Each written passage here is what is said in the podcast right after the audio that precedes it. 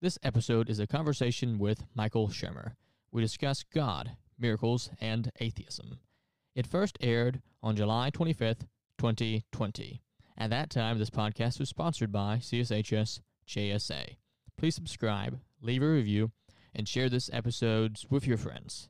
It's free, just like our country.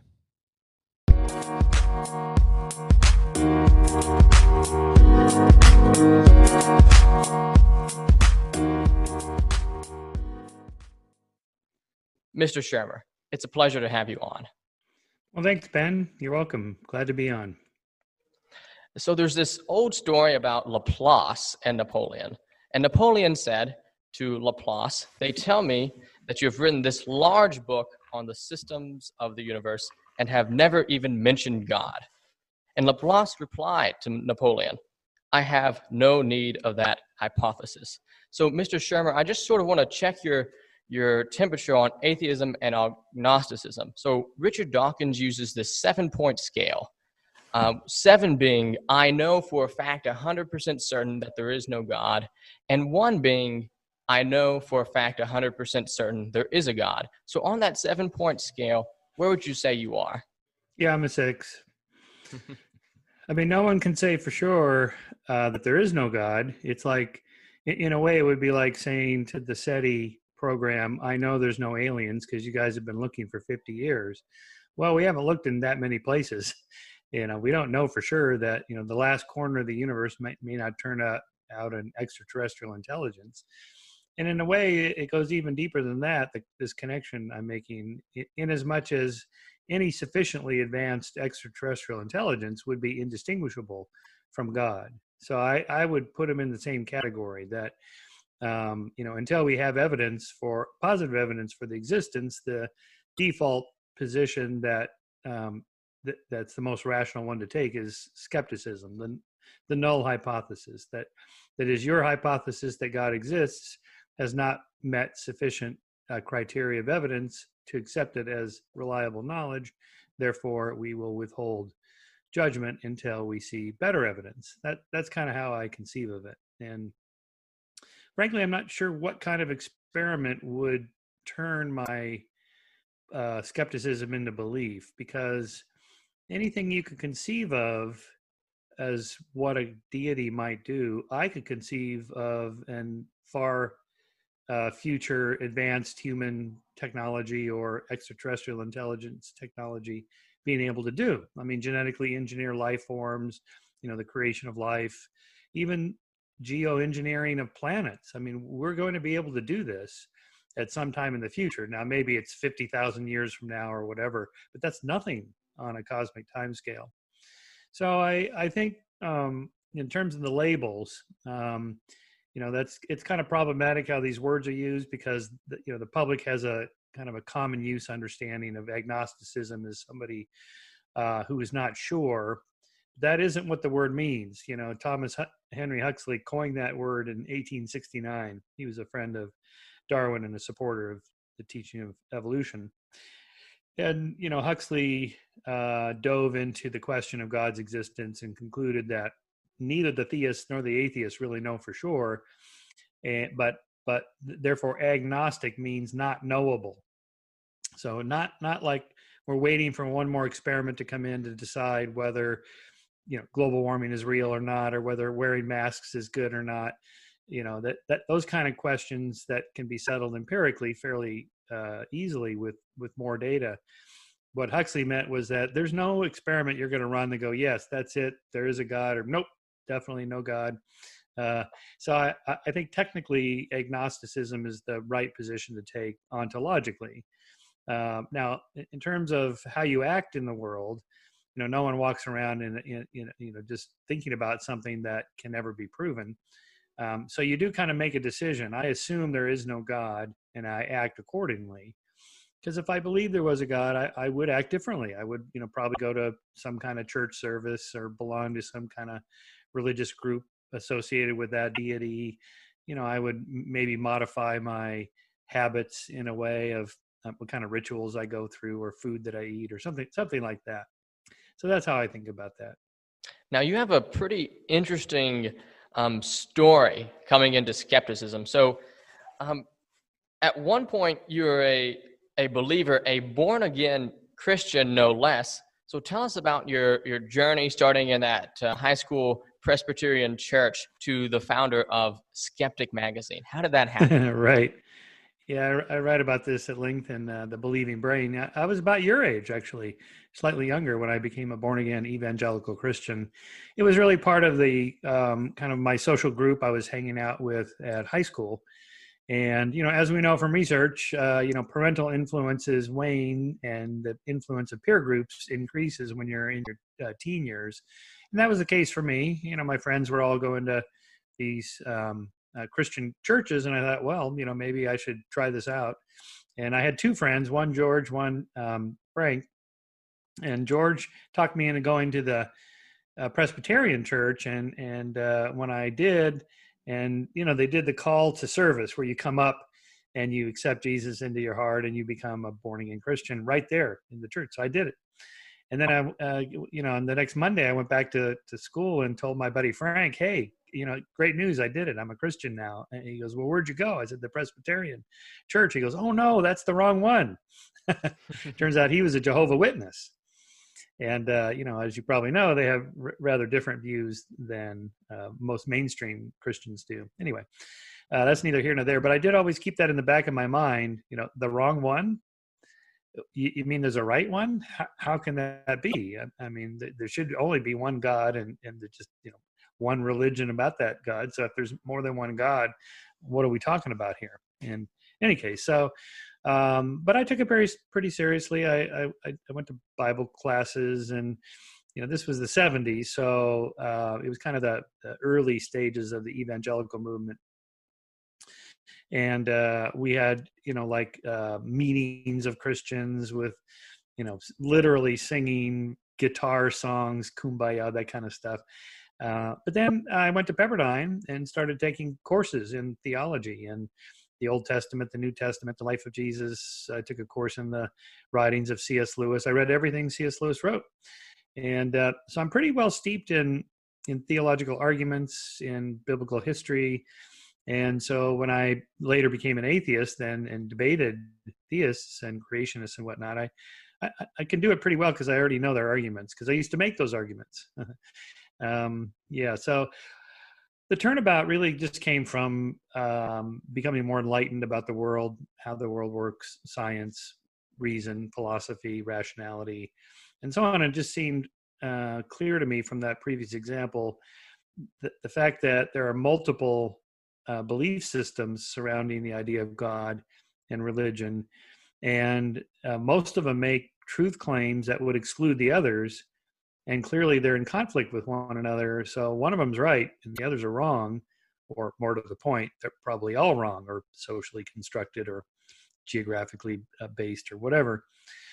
Um, and, and, so that was a big factor for me. In, in, in graduate school, I took a, a couple courses in anthropology and social psychology and sociology and whatnot. And it, it seemed pretty obvious you know when you start studying comparative world religions and comparative mythology that you know they all make truth claims and and, and they're all pretty certain they were as certain as i was so that, that, that always kind of was niggling away in my brain that you know there's something wrong here uh, epistemologically about how we know what's true uh, but at least science had some technique some technology some methods to get at figuring out what is true whereas the religions had nothing. They just said well that this is what we declare to be true. Well by the time you get trained in science you, that's not a valid argument. You can't just say it's what i believe full stop end of story. Well no that's not acceptable. You know i mean really when somebody says that you know that's really the end of the conversation. Not, not much more to say. Um, so I, I kept moving on and pushing the envelope forward of what we can know and ended up being a religious skeptic. So a lot of atheists, um, public intellectuals, the four horsemen, it seems like when they debate, they um, negate the the theistic arguments for God, meaning that they they explain why the theistic arguments are false. Um, mm-hmm. But it sounds like you have a few positive arguments for agnosticism or atheism. Uh, is that so? And if so, what are those arguments? Oh well, you know uh, the, the, the arguments that theists make, uh, you know, the prime mover, the first cause, the ontological argument, the cosmological argument, and and so forth, the fine tuning argument, and um, uh, uh, those are all pretty good arguments that theists have, and the atheists we have slightly better counter arguments to those. I think if you just use the arguments, the theists will lose. Um, they do the vast majority of professional philosophers that deal with these questions um, you know are religious skeptics. They're atheists or agnostics or whatever. They they they don't look at the arguments and and then draw that conclusion whereas they do in other areas. So you know that's a that's a pretty good um, a mark against theism and i i make those arguments in my debates for sure. Um, there's no really arguments for agnosticism. I mean, it's because it's not a thing. Atheism isn't a thing either. Um, you know, there's no set of doctrines that atheists believe. We just don't believe in God. Full stop. Um, you know, we're humanists or scientific humanists or enlightenment humanists or secular humanists or whatever label you want to use.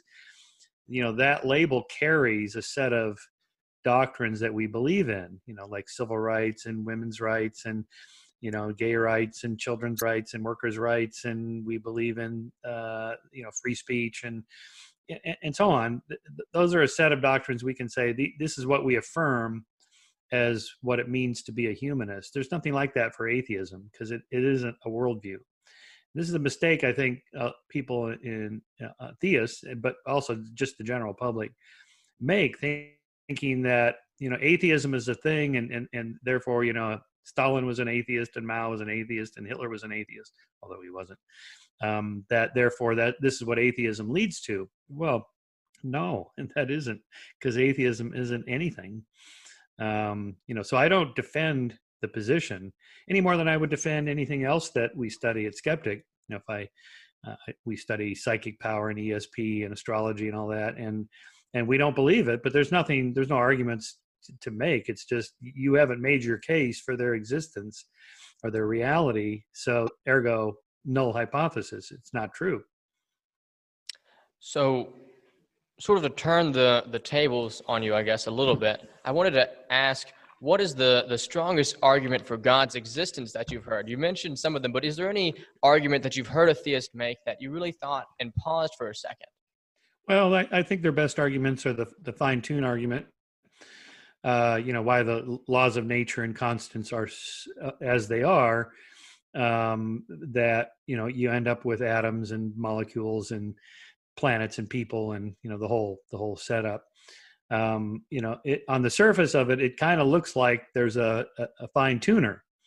Um, you know things look designed and so therefore there's a designer. Now darwin gives us an explanation for the fine tuning of life forms. You know, that is, natural selection is a designer. In a way, adaptive functions of structures like wings or eyes are designed. Eyes are designed to see, wings are designed to fly. I think the word is okay as long as you recognize that, that is, there is no designer. It's just a, a bottom up system process called natural selection that does this. And, but, you know, Dar- Darwin recognized that, you know, Paley's um, watchmaker argument was was pretty sound. He knew this argument quite well, but he kind of turned it on its head. Now, what physicists are, uh, physicists are trying to do the same thing for the fine-tuned constants of, of the physical universe, and so they'll make arguments like, well, if we live in a multiverse where there's lots and lots of universes, all of which have slightly different laws of nature, any of those that that are like ours will give can give rise to intelligent life that asks questions like why are we here? Why is the universe structured the way it is? Now it's not a completely satisfactory explanation because we don't know if there's multiple universes.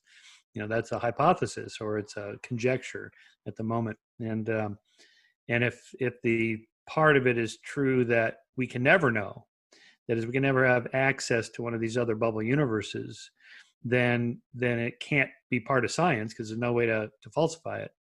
You know so at some point you kind of hit an epistemological wall there where we just can't know. Like why is there something rather than nothing is another argument that theists make that ends up being kind of a head scratcher for most people because you know the moment you start thinking about this um, well what do you mean by nothing? You know and and so it all turns on that word and, and it's just a word you know no thing well okay i'm in my home studio here it's a garage so you know we we take out all the bicycles and the car and the books and cases and, and i completely empty it you know but there's still the walls okay so i got to get rid of the walls but there's still air. So i got to get rid of the air i have a vacuum but there's still space time so i have to get rid of that. But even that's not enough so uh, i'm talking about let's say the entire universe. Even that's not enough because there's you know you got once you get rid of space time then then what are we talking about uh, as existing? So some kind of consciousness? No there can't be any consciousness. And furthermore there can't even be logic or mathematics or even any platonic ideas at all which would include god. There can't be a god. And and therefore at some point you know there's not even there's not even nothing. You, you can't even say that. There, there, you know, there's no eternity because there's no time. There's no darkness because not only is there no light, there's no darkness because there's nothing for the darkness to be dark in. you know, and at some point, I don't even know what I'm talking about, and neither do you. Nobody does. It's just you know, we we we hit a cognitive barrier based on the limitations of our uh, concepts, which are really just words we use and, and, uh, to describe something we're thinking about. And the theist argument, well, that's where God comes in, doesn't actually fly either. Uh, the most the cosmologists can do is say, well, there was some pre-existing condition that gave rise to the something, or that there's always been something, and that nothing would be unstable and and and and can't come about. So it's something like an eternal universe or an eternal sequence or cycle of bubble universes that pop in and out of existence but then of course the theist says well where does the stuff come from that popped into existence you know and and at some point you know you, just, you end up in an infinite regress. Mm-hmm. now the theist just says well you have to stop the regress somewhere and i'm stopping it at god. But i say you know foul i call foul on that because you know that god has to stand somewhere to create a universe and create it out of something. He has to create stuff. Well you know where is he standing when he does this? And and the moment that you take the word nothing to its serious end. There can't be even a concept of a god. So how does god exist? And if you say well god exists outside of space and time that that's that's st- he's still existing somewhere. Um, therefore when you say nothing you don't really mean nothing. You mean there is something. There's this something called god. And if that's possible then there could be other somethings like platonic ideas or mathematics or logic or laws of nature or you know whatever then uh, we're right back to where we are now with stuff right? So that's the problem there. Yeah i think it was aristotle and you might be able to correct me on this who defined nothing as um, that which rocks dream about. Um, that, that's what i've always thought of when i think of nothing yeah. but the, the other week i interviewed american christian philosopher uh, William Lane Craig, um, uh-huh. who Sam Harris said uh, puts the fear of God into those he debates. Um, Dr. Craig said well. the, the biggest problem for theists is the hiddenness of God. Um, Mr. Shermer, what is the biggest problem for atheists or agnostics, philosophically speaking? Well, I, I, I, guess it would be just a reiteration of what I just said in terms of the arguments theists make that we can counter but at some point you just hit a wall where you you know you can't talk anymore. There's nothing more to say about it. You know not just nothingness but also consciousness is another one of these um, uh, conceptual problems that uh, are difficult to wrangle with for everybody. Now of course the theist just says well god just plopped the consciousness into people's skulls. Well you know it's it's a really unsatisfying explanation you know you know and then a miracle occurs okay. How did that happen? You know exactly how does the the deity tweak the neurons and the neurochemical transmitter substances that uh, float across the synaptic gaps between n- neurons how does that translate into consciousness? It, give us an explanation please because neuroscientists want to know so again, just saying God did it is not an answer. You know, this is what we call the God of the gaps arguments. You know, and then a miracle happens. Well, in science, you can't do that. And but but neuroscientists have not come to an agreement on what consciousness is. You know, it's it's a fairly new problem since really the late 90s, 1990s, that scientists have been studying it. But it, it may be one of these Mysterian mysteries that can't be explained or solved because of conceptual problems. That is a problem with our concepts. Um, you know, what does your red look like my red?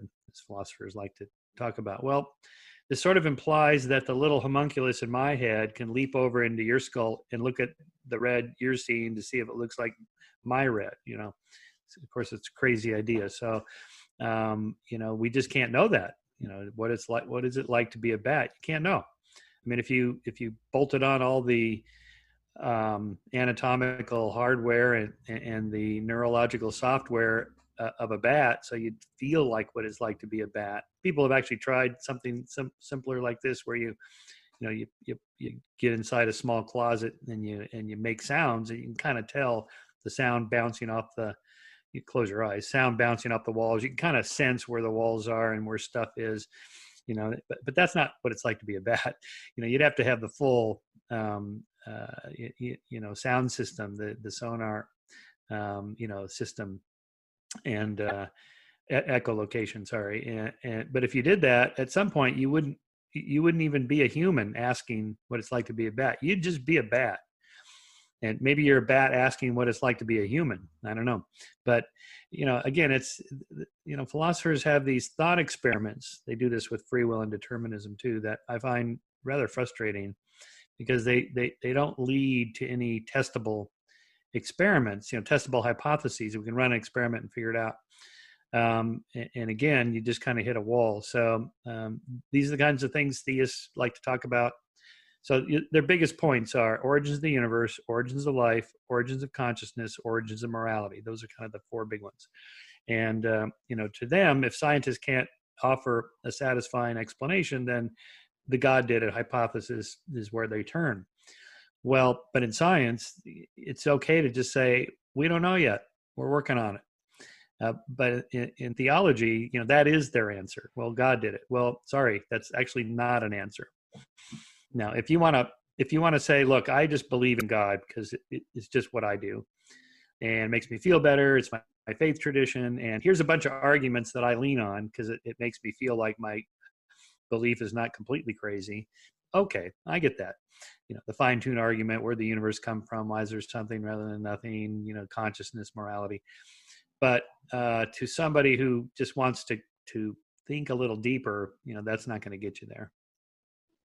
So, uh, right now, I would like to present maybe one or two common theistic arguments, and then uh, hopefully you can give a, a, sort of quick or easy response to them so that our audience has these, these tools to combat these religious arguments. One of the uh, things that you talk about in a lot of your books and a lot of your articles is miracles.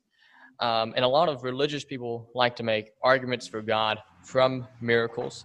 Uh, in a debate with Al Sharpton, the late Christopher Hitchens said that um, uh, which is more likely, that the whole natural order is suspended or that a Jewish minx should tell a lie.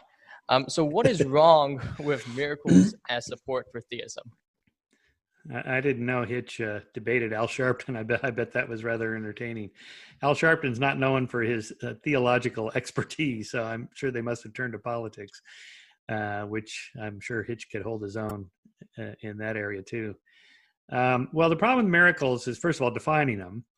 Um, so, you know, most of us turn to the great David Hume, you know, as kind of the the model of the modern thinker about miracles, and you know, he defined it really in two ways that you know it's a violation of the laws of nature and that there's some deity behind it right um, and so hume's principle uh, or what uh, I call Hume's maxim is to is to ask the what's more likely question. You phrased it perfectly, quoting Hitch.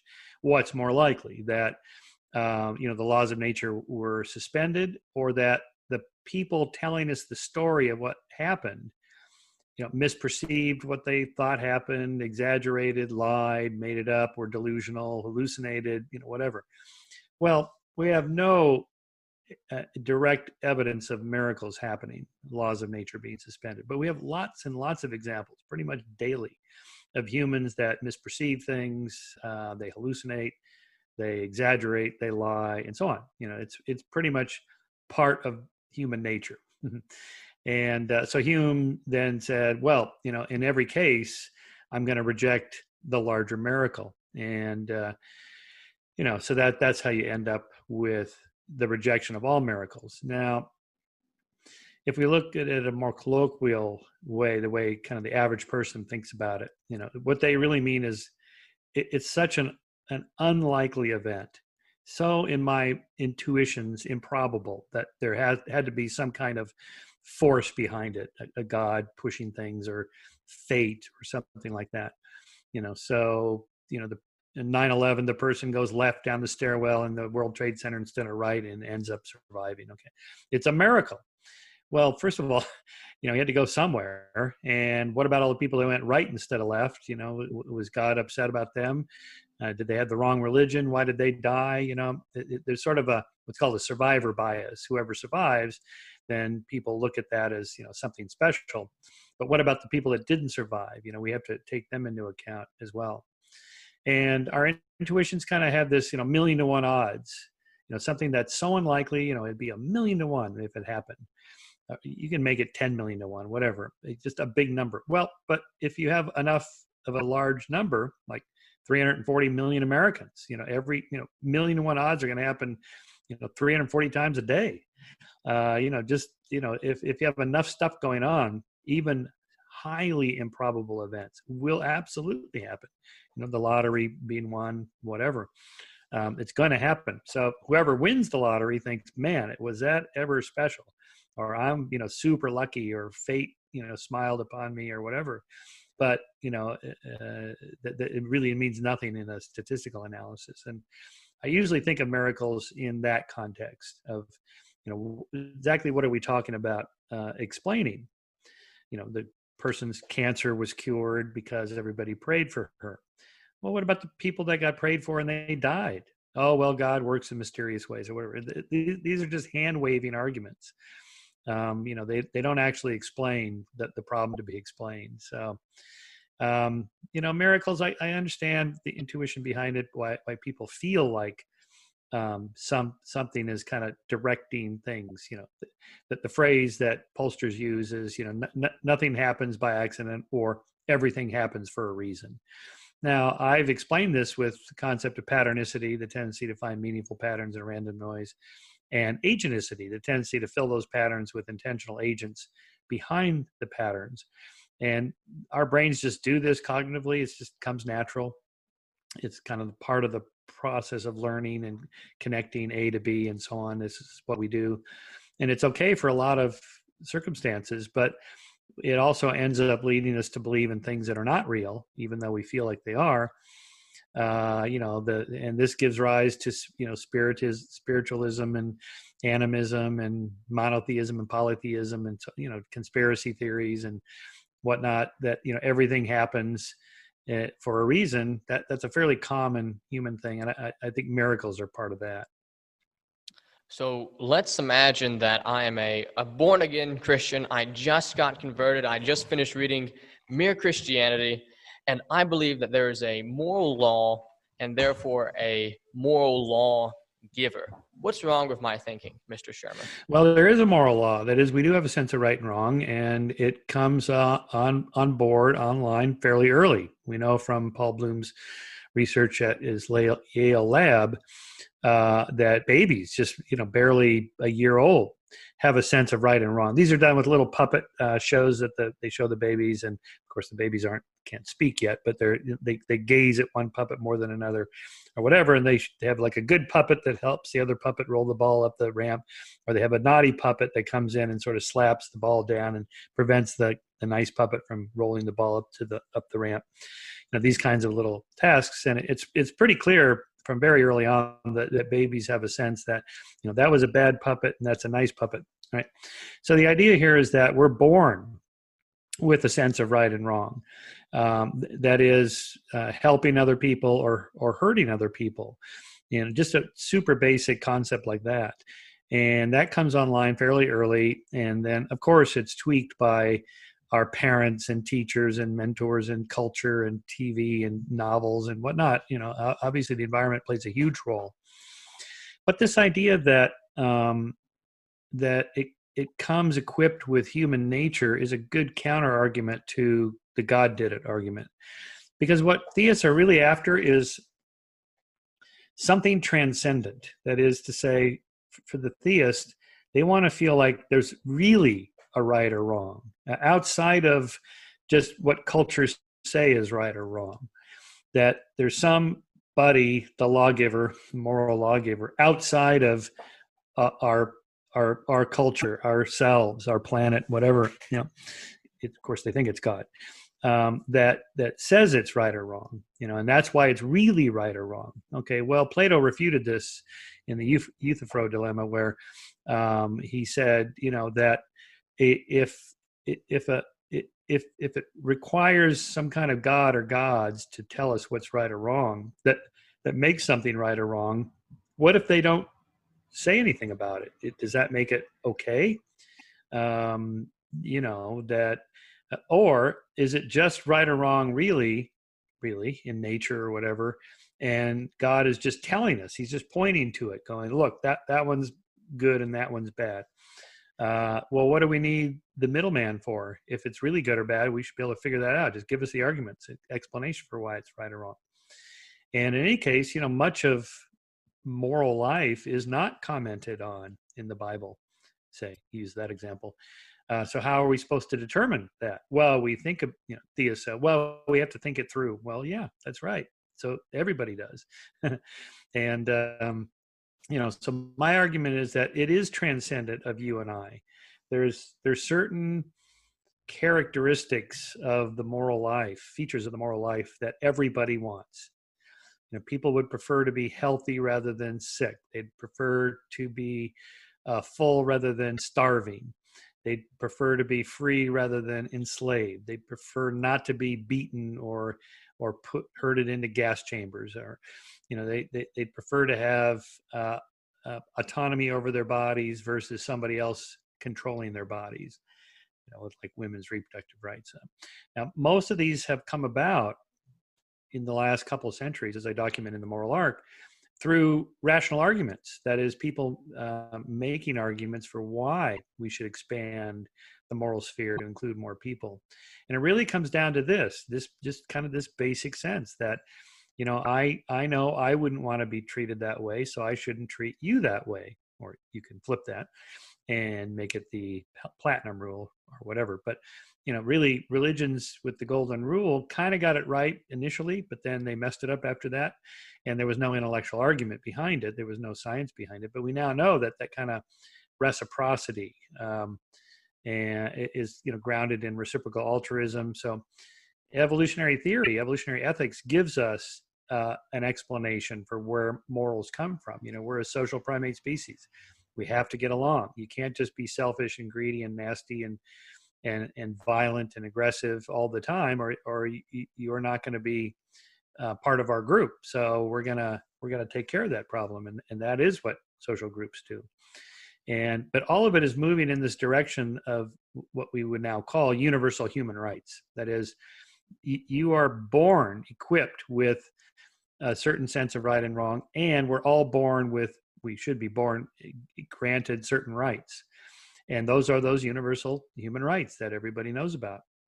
And it's been a long long struggle because part of our nature doesn't want to give other people in other groups those same rights. You know we're very tribal. So the push has largely been against theists and religion religions that are not very inclusive. You know, so it's it's almost always conservatives, particularly religious Christian conservatives, who are the slowest to get on board with this idea of an inclusive universal human rights which is should be what you know christians defend but they you know they they only do so stubbornly after a long period of time now, of course, like take something like civil rights and and gay rights and so on. Most Christians now go, well, of course, you know, we always believe that. You're like, no, actually, you didn't, and we have the data to show that you didn't. Particularly with the same-sex marriage thing, because it's so recent. You know, we have recent polling data showing that you know the vast majority of Christians were absolutely against it, all the way up until around 2011 when it began to shift, and then the Supreme Court decision 2015. Now, most Christians have quit talking about it it, maybe they find it embarrassing that they ever defended that uh, previous position but for the most part i think they, they they they just realize well of course we should have been more inclusive that's what jesus taught but uh, but it, it, you know it's a it's a large push against uh, uh, those forces so my last question for you here today mr shermer is what books would you recommend young people to read today Oh well, it's kind of a setup for uh, the books behind me in my bookcase. not not just mine, of course, but most of the books you see behind me I've read, and you know, books by Steven Pinker and Richard Dawkins and Christopher Hitchens and Dan Dennett, Sam Harris, and uh, Stephen Jay Gould and Isaac Asimov and Carl Sagan. You know, these are all great great works, and I I strongly recommend you know any of those. Really, uh, philosophy and science and and and, and I'm not just suggesting um, you know the, the, great works of atheism because again that's not enough. We have to defend what it is we do believe, and so um, these you know great works of of science and philosophy trying to construct something like a coherent worldview that includes a moral system, you know, ethics and and and uh, defending universal human rights. You know, that's kind of the direction I would go um, in terms of the future. You know, we, um, you know, we're at a kind of a precipice here of, of a precarious time this year in 2020, especially uh, that's kind of brought this to the forefront uh, you know now's the time we really need to defend those rights uh, in, in, order to you know keep going. Mr shermer thank you so much for coming on. It was a oh, pleasure Are you welcome.